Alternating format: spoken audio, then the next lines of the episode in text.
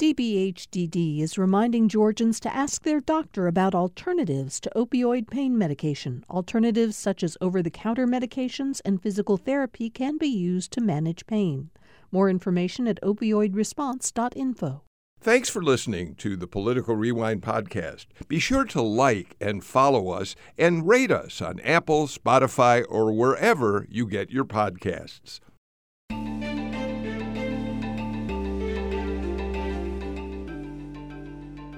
Welcome to another edition of Political Rewind. I'm Bill Nygut. Glad to have all of you with us. Um, it's another one of those days when we have so much to talk about and such a good panel to discuss the issues with. I want to get right to introducing them. It's Wednesday, which means that my partner from the A J C is Greg Bluestein, political reporter, uh, who never stops um, writing about politics in Georgia. Uh, uh, Bluestein, um, uh, uh, Rick Dent, who I'm going to introduce in a minute, uh, said that uh, he figured we'd talk about about fourteen stories today that you have posted just in the last couple of days. But welcome to the show, well, Greg. Thank you. It's been very busy, and also busy in our personal lives back at home with all the stuff our kids are doing I, and all the we, stuff Greg, going on here. And you know what? Let's take it personal. Let's take a moment to give you something, a, a personal shout out. Your daughter, you're a proud dad. Uh, your daughter is playing Belle in a summer camp production of the musical Beauty and the Beast. As the dad of a now grown theater kid, I uh, know exactly how it feels, Greg. Bill, our dads would call it nachas, which is pride in, uh, in Yiddish and Hebrew. And we're very excited uh, that she, yeah, she's going to be Belle. She's the lead of the play at the J C C's production on Friday. So uh, I will not be writing fifteen stories on Friday. I'll be watching her play. All right. We've been practicing all week. Yeah, well, very exciting. Uh, be careful, though. My daughter is literally now traveling the world Uh, in, on a off-Broadway show that's on tour, and uh, it's exciting for her. We don't see her as much as we'd like to. Uh, we're also joined by Emeritus Professor Alan Abramowitz of Emory University. I think you all know by now that one of uh, uh, the reasons that Alan is so well known in the field is that he uses data uh, to do predictive analysis of election races. You read him in Larry Sabato's Crystal Ball with some regularity. Uh, and Ellen, we always love having you on the show. Thanks for being here. Glad to be with you, but I have to tell you, I predicted that the National League would win the All-Star game, so. Oh, you did? Oh, well, all right, all right. You, you're you're entitled to one mistake every now and then. Rick Dent's back with us. Um, we're glad to have him. Rick's the uh, vice president of Matrix Communications, which is a firm that does government relations work. And uh, Rick does political consulting as well in an agnostic way. Um, we should point out, Rick, that you've represented both Republican and Democratic uh, candidates in in elections over the years. Uh, and uh, we should also mention that you were the communications director back when Zell Miller was governor. Thanks for being here today, Rick. Oh, absolutely. Looking forward to it. We're going to welcome a brand new panelist today that I'm really thrilled uh, we're going to be able to do. Uh, Professor Kendra King-Moman, uh, professor of political science at Oglethorpe uh, University. I think it's safe to say that you are also the program coordinator of African American Studies at Oglethorpe, the director of the Rich Foundation Urban Leadership Program. You are an author of articles and books, uh, often Uh, talking about the African-American uh, experience in politics and more. And we're very, very glad to have you here, Kendra. Thanks for joining us. So glad to be here this uh, morning. And yes, those things are true, but I wear another hat. I'm Associate Provost of Academic Affairs at Oglethorpe as well. Uh, so glad to be here with so many bright minds. Um, j- just very quickly, because we like to help our listeners know more a bit about uh, a bit more about new panelists. Where'd you grow up? You studied at uh, Colby College and the Ohio State University, but where'd you grow up? I'm from Providence, Rhode Island, originally. So grew up there, still have family there, and uh, now I'm I'm a new mom. I've got a thirteen-month-old son, a Maximus, so he keeps me very busy. Uh, he's not quite singing um, for Broadway yet, but uh, he does sing in the morning. So my husband and I are quite busy. Uh, well, welcome uh, to Political Rewind. We're very happy you're here.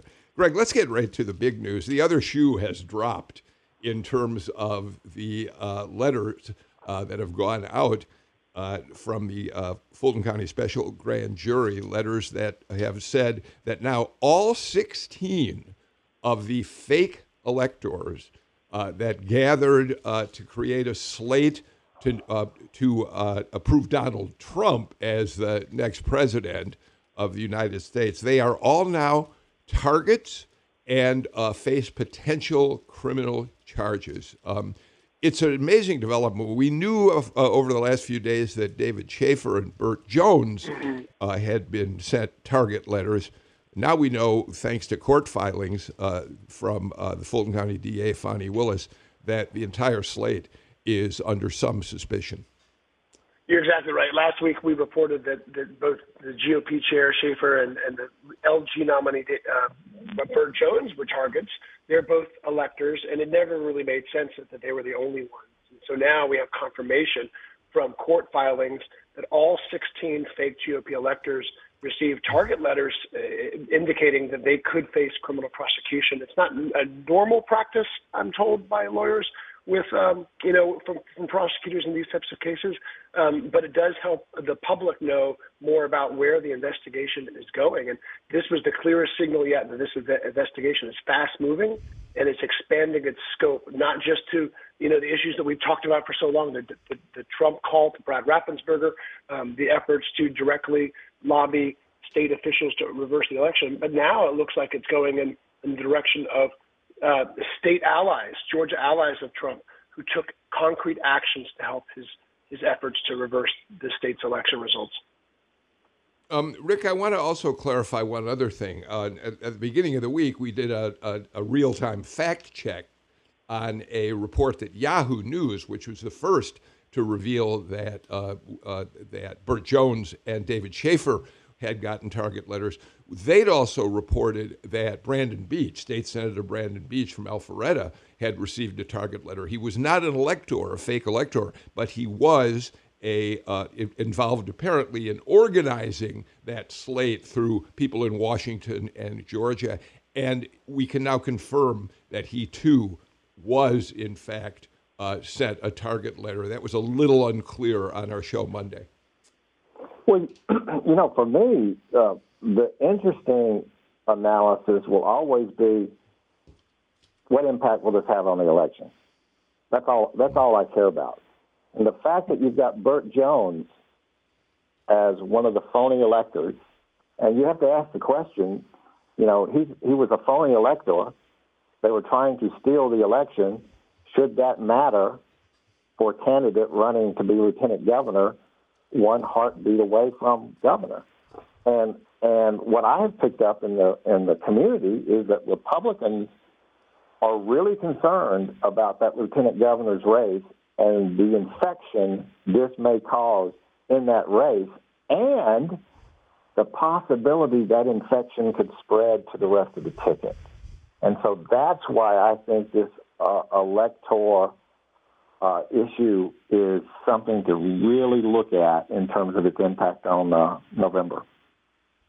Yeah, Alan, um, we should talk about Burt Jones. Of course, he's the Republican candidate for lieutenant governor running against Charlie Bailey. Charlie Bailey's, Bailey's campaign is already attacking Burt Jones uh, and calling him, uh, uh, saying he's not a patriot, Uh, and, and many other, uh, using a, a lot of other language to really condemn him for having been involved in that effort. Um, but on the other side of it, Burt Jones has now filed a motion to have Fani Willis removed uh, from investigating him because she threw a fundraiser for Charlie Bailey uh, not long ago. And, and, and the Jones uh, folks say, look, that proves there's bias in what she's doing. Alan? Well, I think this is an indication of the direction that we're likely to see this go in over the next couple of months between now and November. Um, that is, I think you're going to see the Democratic candidates trying to emphasize the connection between a number of the Republican candidates uh, who are running uh, in the midterm election this year and the efforts to overturn the twenty twenty election and thereby in, and indirectly to the January sixth insurrection. All this is part of one big you know, that we know that the efforts to overturn the election will involve both the insurrection itself, but also the fake electors. Um, and it was being directed from Washington, uh, and Georgia was a central target uh, in this. So uh, Republicans obviously are going to try to uh, reduce the uh, uh, any potential political impact of this, any fallout from this, by trying to claim that it's all politically motivated. Uh, you know, that the January sixth committee is politically motivated, but also that the uh, Fani Willis investigation here in Georgia is politically motivated. Um, I think that's, that's you know, clearly they think that's the, the best message they can go with. We'll see how much, you know, traction that gets them. It depends on, you know, how far the investigation goes, whether we see indictments, whether we see trials. You know, all of that remains to be seen. Kendra? Yeah, I agree. I think, you know, something that Rick said uh, in terms of the proximity of this um, to uh, those who may have um, some mud on their hands. I think um, where there's smoke, there's fire. And I don't think we can uh, we can dismiss um, the trail. Um, there have been breadcrumbs uh, politically, especially um, since the insurrection, directly connected to the state of Georgia, directly connected to some of our political leaders. And I, I think the, what's at stake is this. Um, if this isn't effectively addressed, in particular by the Republican Party, it, it proves to question uh, the gubernatorial race, which we know is very close. And so I, I think there are some things right now in terms of the leadership of the Republican Party that has to um, uh, yield uh, to this investigation. At the same time, I think uh, we have to be careful, because when you look at Fani Willis, uh, she's indicting a lot of people in a lot of different areas. So I don't think this is um, solely uh, politically motivated or solely a political effort to um, uh, bring, if you will, some spoils to the Democratic Party right now. Greg? Yeah, the professor's right. She's subpoenaing a lot of people. This is a, a broad investigation. We have folks who, like the, the Speaker David Ralston, um, who, who are not being implicated in any sort of criminal activity, obviously, right? Governor Kemp is going to um, provide a videotape testimony tomorrow, actually. Um, but this is different because these are target letters indicating that they could, you know, that these sixteen electors could face criminal prosecution. And it, and as, as Rick Dent said, this could really transform a, a sleepy race. I mean, most Georgians probably couldn't tell you uh, what a lieutenant governor does, right? Because um, it's not like a vice president or a vice governor in that sense. Um, and, and up until now, these other down-ticket races have very polarizing factors that are helping uh, motivate voters. Secretary of State, it's about election um, administration. The uh, A G's race is, is going to hinge perhaps partly at least on the abortion ruling. Lieutenant Governor hasn't had that issue. Now it does. We'll see if it actually plays into November. But I can tell you that Charlie Bailey, in his victory speech when he won the runoff, one of the first things he mentioned, you know, long before this target letter came out, was, hey, my opponent is a fake elector. So this is something he is going to hammer home all the way through. And Burt Jones is in a unique position because, unlike some of the other electors who are trying to quash their, their uh, subpoenas, he's saying he's happy to testify. He just won't testify if Fani Willis is the uh, prosecutor, because he believes she has a conflict of interest because of that fundraiser she hosted for Charlie Bailey.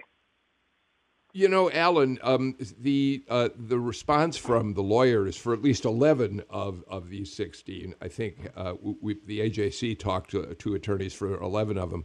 Uh, they've really, it's interesting, they've extended the notion that this is a potentially legitimate uh, group of electors. They call them in their filing, quote, nominee electors.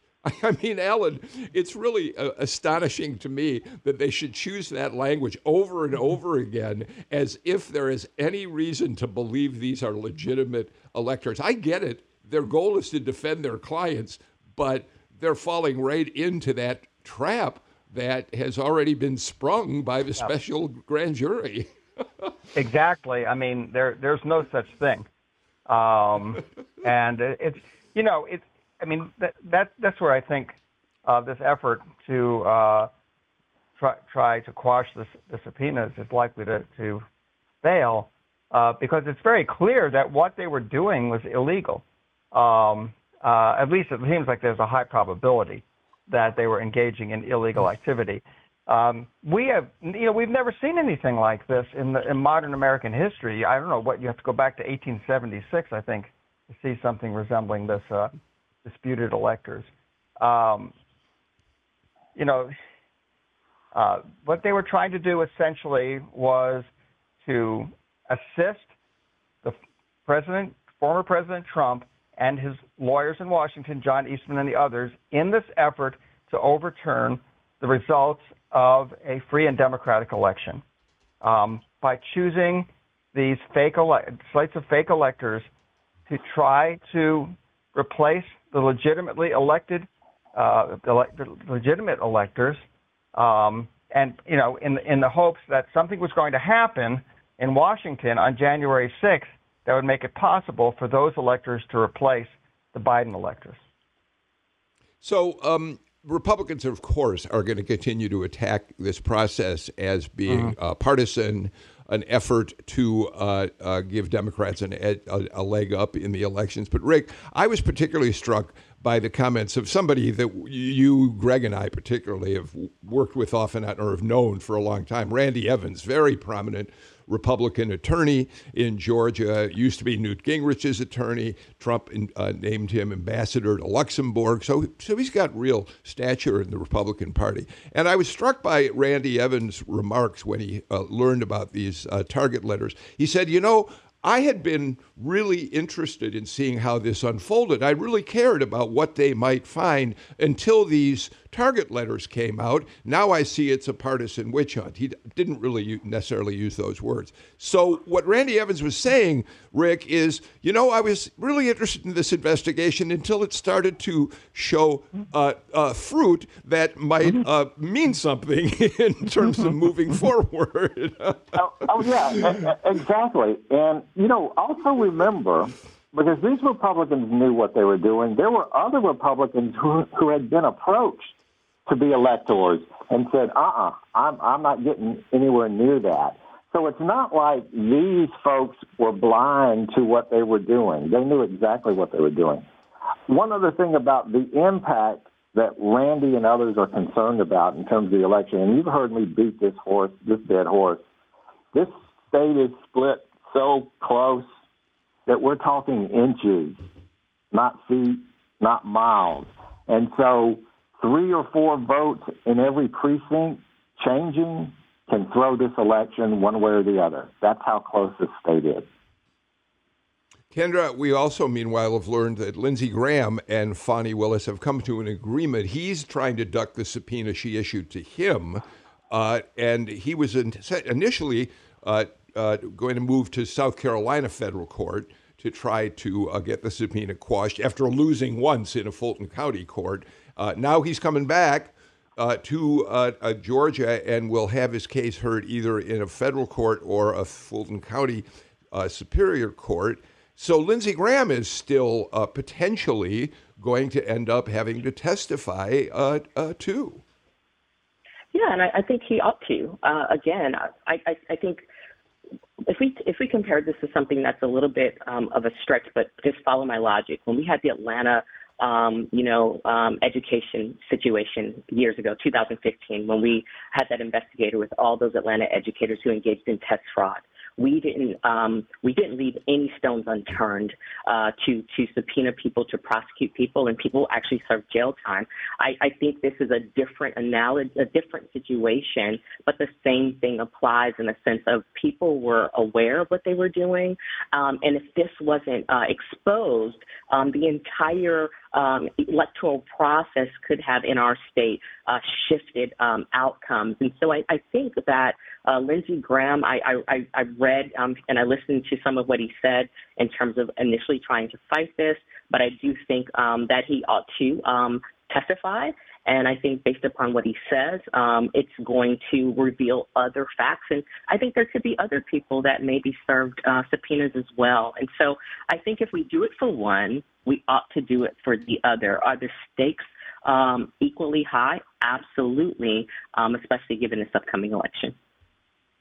Uh, finally, Greg, before our break, uh, we also know Jody Heiss has been subpoenaed. He was the leader of uh, the effort to uh, declare that Georgia's election had been fraudulent. And when it went to uh, the House on January sixth, he led the effort to have Georgia's electors rejected didn't work out. And uh, Heiss, too, is fighting the subpoena to testify. Yeah, I think when the book is closed on this, we'll see a lot of a lot of folks whose name we haven't mentioned yet have also been subpoenaed to testify. What we know right now are just either things that are, happen to be leaked to the media or um, are disclosed in court filings or, or open records requests. Um, but, you know, the Heiss uh, subpoena is really interesting because, again, we don't have any um, evidence that he's uh, received a target letter or anything like that, like the uh, electors have, the fake electors have. But at the same time, he was Brad Raffensperger's opponent. He was one of the chief promoters of election fraud lies, and he voted in uh, on January sixth or even seventh. I can't remember exactly if it was after midnight um, to block the Electoral College confirmation. So he played a, a, a real role in, in promoting uh, election fraud lies in Georgia. Okay, um, this is a story that is going to unfold for months to come, and obviously it's one of the most important stories uh, for us to follow, and we will continue doing that. Why don't we get a break out of the way and uh, come back, and let's talk about some uh, the campaigns, uh, particularly the gubernatorial race between uh, Stacey Evans and uh, Brian Kemp. We'll also talk about Herschel Walker, Raphael Warnock, and more. Uh, you're listening to Political Rewind.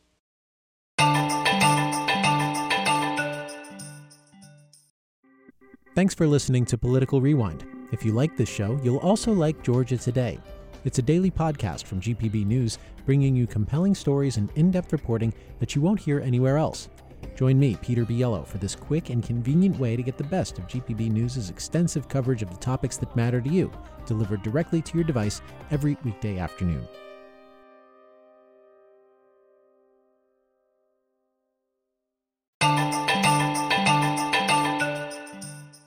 Before we get back to the panel, I have been urged by Natalie Mendenhall and Chase McGee to please promote the Political Rewind newsletter. It comes out later this afternoon. You can get it in your email inbox. If you're not subscribing, do it at g p b dot org slash newsletters. Um, uh, my lead story today uh, in the newsletter is about um, uh, my wife and I, who are passionate followers of the Tour de France, and I write about that.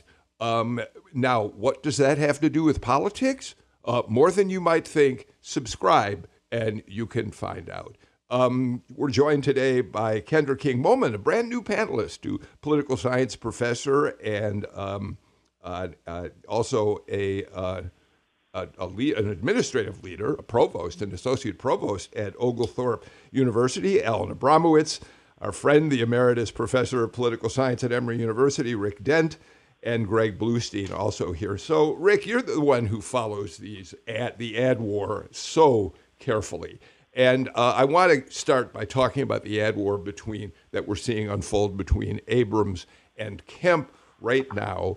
Uh, a major theme of the Kemp campaign has been that Stacey Abrams is soft on crime, she's anti-police, and they've been running an ad. We'll listen to the audio of it right now that tries to drive that message home. Here it is.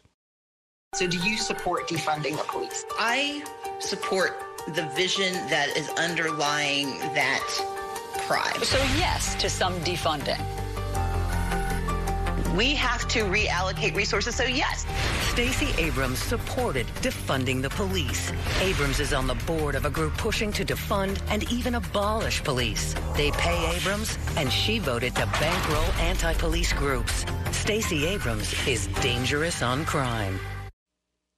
So it's likely you've seen that commercial, but just uh, so you know, that's a C N N anchor asking her these questions and kind of leading her down the path of saying, yes, she supports defunding uh, the police. Rick, it's what happens when you're, you know, talking spontaneously. She tried a more nuanced message, but the anchor finally pushed her to say, so yes. And mm-hmm. that's where this ad gets all of its momentum. Uh, yes. You're absolutely right that the entire campaign, not just this exchange, the entire campaign from the Republican side is going to be, you cannot trust this radical African-American woman. She is not one of us. She is not from here. She's too liberal, and you cannot take the chance. Now, what concerns me about this exchange, it started on June twenty-second. That's the first ad. On June twenty-third, the Abrams side made a calculated decision. They counterattacked Kemp. Their response was Kemp and the gun carry law. Not until the fifteenth of July, according to Bluestein's article, did Abrams do an ad straight to camera denying that. twenty-three days went by without her denying that ad. And I think that's a tactical mistake. I can't believe they did it. And, uh, it, you, you know, we come from uh, the James Carville School of Politics. Speed kills. You, you, you deny, and then you attack. And she didn't do it, and I don't understand why. Let's talk in a minute about that. That sounds like a nuanced argument. It's not. It's essential uh, to be able to respond to attacks like that quickly. Before we talk about it with the, the rest of you all, let's listen to this direct-to-camera ad that the Abrams folks finally uh, uh, recorded, produced, and released. Here's Stacey Abrams telling us about Brian Kemp. Brian Kemp wants you to be afraid of me. Why? Because he thinks it will distract Georgians from the truth. As a legislator, I worked with the G B I, with the Sheriff's Association, and with our police departments to ensure that they had the resources, the training, and the support they needed. I will support law enforcement, and law enforcement agrees. Brian Kemp wants to bash me for my honesty and lie about my record. But my parents taught me to tell the whole story, and that's the truth. So, Kendra, let's talk about the substance of the ad and then go back to the point uh, that Rick is making. Brian Kemp wants you to be af- afraid of me. There's essentially what Rick said at the very beginning of this segment, that the, she is uh, acknowledging that the Kemp campaign wants Georgians to see her as a threat, possibly because she's an African-American uh, woman, uh, because she's too radical for Georgia. Kendra? Yeah, I totally agree. I think this is a clear and classic example of radicalized racialism, race, racism that's radicalized. I mean, you you you you um you know you engage in tactics that that attack um one's one's race or gender in this particular uh, context. Um, you know, uh, Stacey Abrams' uh, race is being attacked. People want you to be afraid of her, and I think this has happened time and time and time again, as opposed to really looking at an issue-centric uh, perspective. But again, this election is tight.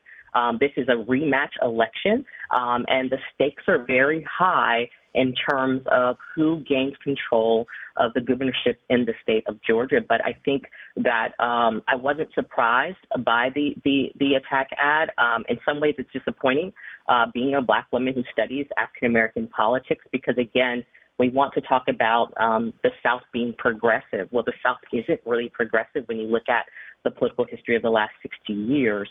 Um, and, and then I know we'll pause and talk about um, perhaps the delay in response. Um, but I, I will say this. I think that sometimes in efforts to be uh, politically earnest and transparent, we missed opportunities to attack, which can cause us to lose percentage points. Greg, um, that all that said, Stacey Abrams did say that at the end of that, inter- or at least within the body of that interview. I, I have not watched the whole thing. I don't know if it goes on. Um, she did make that statement, and it's another example of Stacey Abrams, who can talk with such intelligence about such a wide range of issues, um, but when you take a snippet out of what she says, uh, you can ho- use it against her. We've seen that ever since her twenty eighteen campaign for governor. Yeah, we see that. We definitely saw that in twenty eighteen where she had gaffes um, that were immediately turned against her, even gaffes where she corrected the gaffe in mid-sentence, and still, you know, that snippet was used to damage her. The, this is a challenge. You know, you're right. Uh, the C N N interview, she went on to talk about the importance of the Black Lives Matter movement. This was in twenty twenty uh, amid uh, protest about racial injustice, uh, and she went on to speak about that. She told the Albany Herald um, just over the weekend that what Brian, this is a quote, what Brian Kemp's campaign does is they take snippets of what's said and edit them to appear that something that was said that fits their narrative. That's the end of the quote. But her challenge is that she did say that, right? Um, and, you know, this reminds me of uh, David Perdue bashed John Ossoff repeatedly, saying that he supported defund the police when there was no evidence whatsoever. He never said anything of that remark. So we could say flat out it was a lie. It was a falsehood. in this case, Republicans can go back to this clip as much as they want. You know, it doesn't matter that the media is saying that, that, that you know, she elaborated, she's clarified. Um, and her challenge, as Rick said, was countering this message now in the media because Brian Kemp has put millions of dollars behind it. What she has done in the intermediary, though, um, before she did that direct uh, camera ad, was she also rolled out a policy proposal that uh, announced she would support eleven thousand dollars pay raises, or close to thirteen thousand dollars for some officers, uh, for certain law enforcement officers to, sh- to show that she actually wants to put more resources into law enforcement. And that was part of a, a broader package. Um, but again, when you're seeing ads like this every other time you turn on the T V, and when it's a constant message, not just from Governor Kemp's campaign, but also Republican allies, it's hard for even a well-resourced campaign, an immensely well-resourced campaign like mm-hmm. Stacey Abrams, to overcome. Yeah, I, I think it, it clearly was a mistake. Um, I, this is this is a good example of something um, you know that Greg has mentioned uh, in the past, which is that. Um, Stacey, one of the things Stacey Abrams does uh, that can sometimes get her in, into trouble is that she speaks off the cuff. Um, she sometimes, you know, she's spontaneous. That's something you will never accuse Brian Kemp of doing. He is never spontaneous. Um, you know, his answers are always scripted. He gives the same answer every time. You, you know, they, they, they're just trying to avoid any soundbite that could get him into trouble. Um, Stacey Abrams, you know, sometimes gets into a, into trouble by speaking spontaneously. Um, so that's a good example, and, and I think that Rick's absolutely right. They should have, you know, they should have minimized the damage by responding to it immediately and not waiting so long. Um, that said, I think we have to keep in mind that these ad campaigns on both sides are aimed at a very small sliver of the electorate that might be persuadable. That the overwhelming majority of voters in this state are, you know, lined up on one side or the other here when it comes to Abrams versus Kemp or Warnock versus Walker. There's a small group that might be movable, but, but given the tightness of these races, that small group could very well be critical in determining the outcome. And, and that's who these ads are, are, are, are I think, really, really aimed at. I, I can tell you this. The, on the, from the Republican side, those ads have run three thousand one hundred times, okay? three thousand one hundred times since June twenty-second. Now, Greg is correct. She announced some policy stuff. Um, she's given interviews, talked to the A J C to correct it. As he mentioned, Savannah. But guess what, folks? If it ain't on T V, it don't count. Nobody sees it. Nobody reads it. Nobody knows. All that counts is that advertising message. three thousand one hundred times that ad has been seen, and she needed to correct that on the air.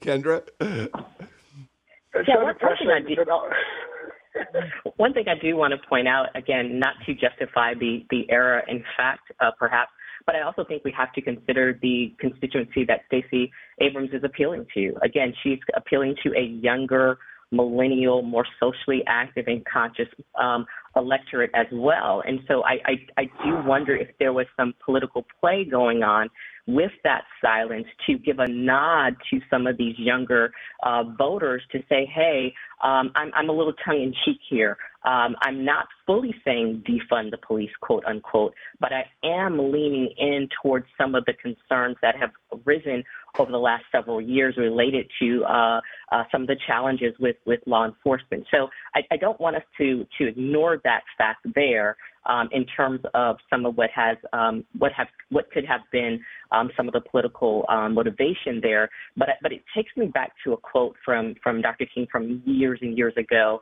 when he talked about silence being betrayal. Um, I, I think the silence of those twenty-something days, Rick, that you talked about without a, a media address of this, in some respects, um, could potentially betray um, her campaign. Okay, so Greg, uh, first of all, now that Rick Dent has told us that what you write in the newspaper has no meaning whatsoever, really, really, what everything we do has no meaning. let's let's I, I let's I want to pick up on what Kendra uh, just said because it's important. Uh, in fact, I just got a kind of an angry email from a listener who says, "Why are you misrepresenting what Stacey Abrams said?" Uh, she said she's for some, as Kendra just said, defunding of the police. You could, you're suggesting she's for complete uh, uh, defunding. Well, we're not really suggesting that. But, but, but, Greg, what I find interesting about this is we did a show yesterday about the new mental health law in Georgia and the new nine eight eight number. Uh, and it, the Republican administration, I mean, look, Brian Kemp signed this into law. It was David Ralston's big bill. And one of the things that the new effort is about is uh, being able to redirect some calls mm-hmm. from police agencies to, say, social service agencies who can more properly deal with issues. Uh, to an extent, that's the what what Stacey Abrams was trying to talk about, and yet she got caught up in this defund the police uh, effort. Yeah, and, and look, that was a bipartisan um, effort. Uh, that it, we're only in the first real major phase of this. This is going to continue to be a priority of Speaker Ralston, of of whoever the next governor is, because both Governor Kemp and Stacey Abrams have both said this will be a continuing priority. Um, but you're right. I mean, what Stacey Abrams, a part of her, she has a pretty broad, I mean, a lot, a lot of it echoes what she uh, talked about in twenty eighteen, but there's some new elements that include uh, increased police training, Um, in, uh, more money for community supervision officers that could help um, that could help on a community level uh, fight not just crime but also recidivism, um, and then and then raises for corrections officers, which are uh, suffering from very high turnover turn, turnover rates, very low morale. And as we saw in another bit of news that we won't, probably won't have time to get too much into, um, is are under federal scrutiny from Senator John Ossoff's Uh, subcommittee up in the in Washington. Um, so that's part of their package. But look, you know, this is really delicate uh, a navigating act for Stacey Abrams because um, uh, Professor uh, used the word uh, betrayal earlier. Well, there are some liberal activists who felt betrayed that Stacey Abrams was offering raises to police officers, any more resources, right? And there is a social media backlash. Um, she had to go to an outlet called The Root, which caters to a black audience, to talk about, you know, to give more context about her um, her criminal justice priorities. So mm. she is in a very delicate act here when she talks about uh, criminal justice packages without trying to get hit by the Republicans and hit by the left. Mm-hmm. Yeah. Ellen? A- absolutely. Um, I-, I think this is, illustrates the problem that Stacey Abrams ha- has because uh, of the fact that she needs to both motivate her base and make sure that she gets that strong turnout Uh, from um, uh, African-American voters, from other uh, non-white voters, from younger voters, and make sure that uh, these voters understand that she's on their side while at the same time not alienating these swing voters. I think the mistake is using that phrase, defund the police. You can talk about uh, reallocating resources. You can talk about priorities. There are a lot of ways you can talk about this. But I want to say something else, which is that Brian Kemp has the same problem. Um, He has the problem of trying to, on the one hand, motivate his base and at the same time try to avoid taking positions that are so extreme on issues like gun rights, on issues like abortion, that he risks alienating some of these moderate swing voters. Um, and that's why I think the Abrams campaign is hitting Kemp very hard on the, on the issue of guns and gun violence, and is uh, running this ad, has run a couple of ads that I've seen that I think are pretty effective. Uh, one featuring a, I think it's a nurse who's talking about the, uh, the impact of gun violence, uh, the fact that uh, gun violence is the leading cause of death among young people in the state of Georgia. That's a pretty remarkable fact. And then the law enforcement officer who's talking about, who, who's criticizing this uh, permitless carry bill. Um, so, so I think, you know, it, it goes, it, it works in both directions. And certainly both campaigns have plenty of resources and ammunition to throw uh, into this. And we're going to spend the next couple of months, you know, seeing, being barraged uh, by, by, by these ads. Uh, Kendra, I got to get to a break, but but for just a moment before I do, I'd love to get your thoughts on what um, we've just been talking about. That's this balance that Stacey Abrams is going to have to make. Um, yes, I support increased uh, uh, uh, pay for police. Uh, I also understand that we've got to have more social services. I mean, so she's got to be careful about how that plays to white audiences and then on the other side, African-American audiences. Your thoughts? Yeah, I mean, it's a tough position to be in. Um, you know, she, she's sandwiched in between these issues that other candidates don't have to consider. Um, and so some, in some respects, you know, it's it's the burden of being a, a, a Black woman running for office where you have to be all things to all people in order to se- secure the vote. At the same time, uh, Stacey Abrams and others who run for elective office, we've seen this years and for years and years, sometimes you can still be too Black, too strong, and you won't appeal to the moderate white voter. You won't appeal to the conservative who has issues with, let's say, a Brian Kemp, but is going to be loyal to partisan poly- party politics. So I think she's between a rock and a hard place right now.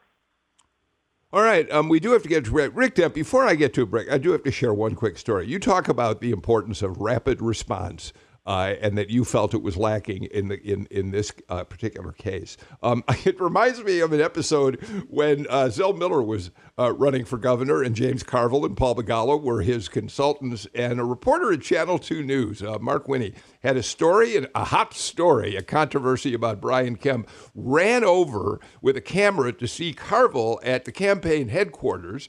And because the campaign knew that Winnie was coming, they sent Paul Begala to Channel two to storm the general manager's office to complain that the story was prejudiced against uh, Zell Miller. Um, it was a coordinated action, and boy, you can't ask for a more rapid response than that kind of thing, Rick. No, and you know, that kind of came out of the Clinton campaign. That was the phrase, speed kills, and that was driven into our heads uh, during the entire Zell Miller campaign. Speed okay, kills. Just a little bit of history. Um, we'll be back with more in just a minute.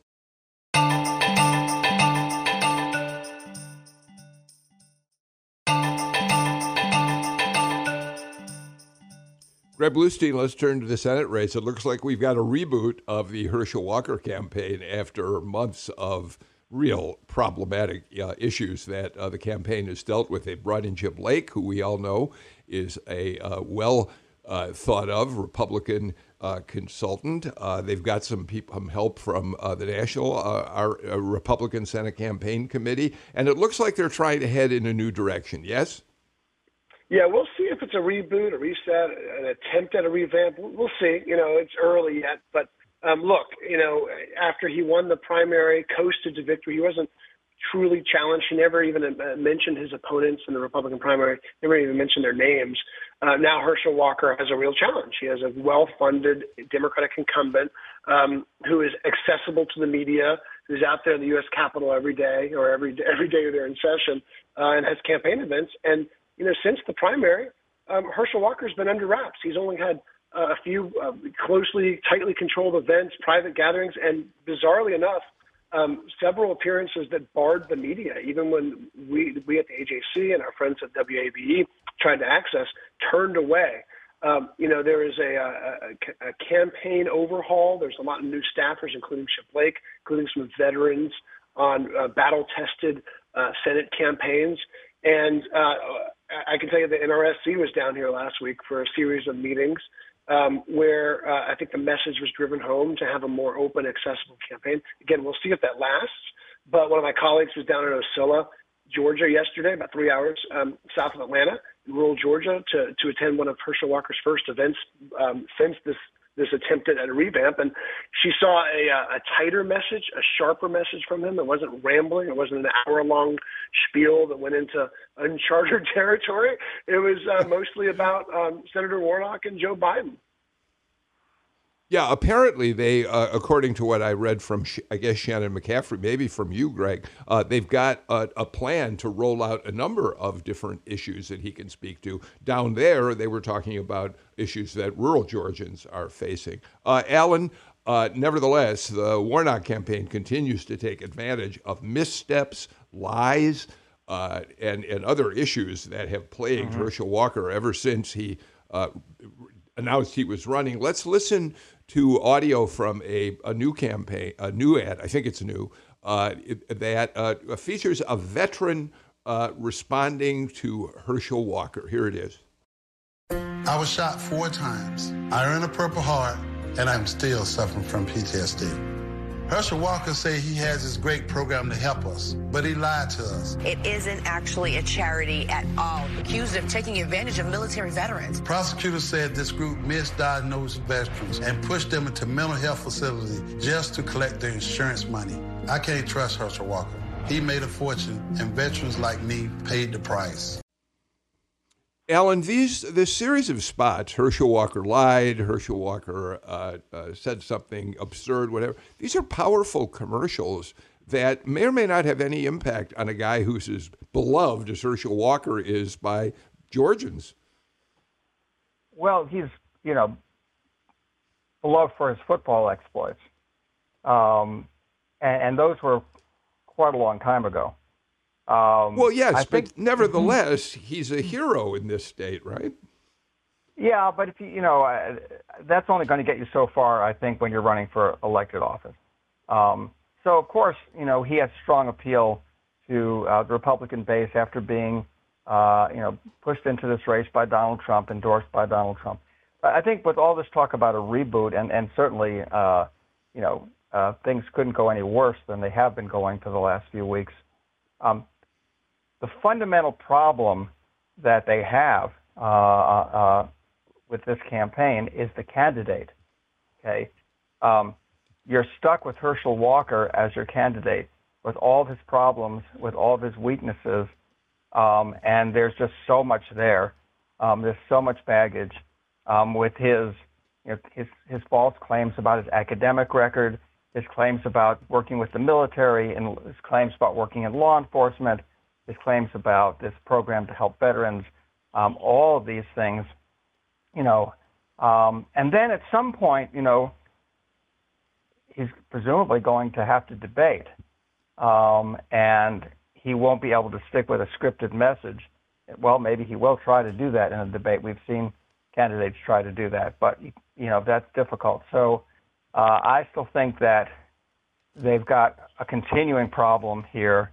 Um, And, you know, the Warnock campaign uh, and the Democratic um, Senate Committee was going to pour millions and millions of dollars uh, into this effort and reinforce that those negative negative messages. Um, and it seems to be working to some extent. This is going to surprise some folks, but here's the unfairness of the discussion about Herschel Walker, and he's not talking about issues. What issues are Senator Warnock talking about? Because I've been looking at his t- television advertising, a million dollars a week. He's not talking about issues. He's talking about Herschel Walker. So let's don't fall for a double standard here because we think maybe Herschel Walker is not as smart as a candidate for the United States Senate should be. And every time he opens his mouth, we say, where's your plan? What's your plan? What are you going to do for farmers? What are you going to do for inflation? What are you going to do about gas prices? And Warnock is spending a million dollars a week talking about nothing mm-hmm. but Herschel's mistakes. All That's right, not Rick, quite true. Has he, That's not quite true. Hasn't Rick. he been? Not true. Hasn't he been? Hasn't he been pushing lowering the cost of insulin? Yes. In, in his role in the Senate, has he been talking about the federal tax? Uh, on gasoline being uh, suspended, hasn't he been talking about any num pushing back on Joe Biden in a number of cases? I'm not defending Raphael Warnock, but he may not be doing it in his commercials, is what you're saying. That's exactly yes, what I was uh, the, yes. the majority of that money is going after Herschel Walker personally. Well, and here's the okay. thing, though. I think Herschel Walker has made himself um, go after Bull. I mean, some of the things that he has said um, are are beyond laughable. And I'm not I'm not uh, disputing intelligence here. I think what we're seeing right now is a politics of personality campaign going on. But for us as, as voters to ignore some of the things that have been said um, by the Walker campaign, I think is irresponsible. And I think where we have to uh, put pressure on both parties is that we move from politics of personality to, hey, we need to fully and really discuss these valence issues that are impacting all Georgians, whether they're in a rural context or in an urban context. Uh, Greg, as we run out of time, I take Rick's point, uh, but the television commercials are not issue-oriented commercials anymore. Anyway, we see nothing. We see millions spent on attack ads on both sides in every campaign virtually. Yeah, and look, War- Warnock's campaign, his T V ad strategy, clearly right now, uh, it might not stay this way, but it's clearly focused on undermining Herschel Walker's credibility, right? Um, his his his his ad smiths got widespread acclaim in the last cycle for their you know puffy vest ads and the you know the, uh, I eat my pizza with a fork ads, all those ads that help personalize Herschel uh, Raphael Warnock. Um, And now we'll see them put to the test in, a, in another contest. But um, both of you are right, Bill. He's talked a lot about issues on the campaign trail. Rick, you know, he hasn't focused his ad money on it, and there's that fundamental um, divide there about what voters are seeing and what, like, political junkies are seeing. I am completely out of time for today's show, and I really wish we weren't, because I'd love to keep going with this panel. Uh, Kendra uh, King-Moman, thank you so much for joining us from Oglethorpe University. You Thank have you. to come back. I, I hope you will. Alan Abramowitz, you know we always love having you on the show. Greg Bluestein, thank you. And Rick Dent, one of the things we love about you is you are always the contrarian, and that makes you really a valuable part of Political Rewind. We are out of time uh, for today's show. Um, we're back with another show tomorrow. In the meantime, first of all, let me uh, thank Victoria Evans-Cash, Jake Cook, Natalie Mendenhall, Chase McGee for the work they do on bringing you the show every day. I'm just the guy who sits here and talks for a living. They're the ones who do the really hard work. Political Rewind Newsletter Day. Subscribe, g p b dot org slash newsletters. In the meantime, take care. Stay healthy. Bye, everybody.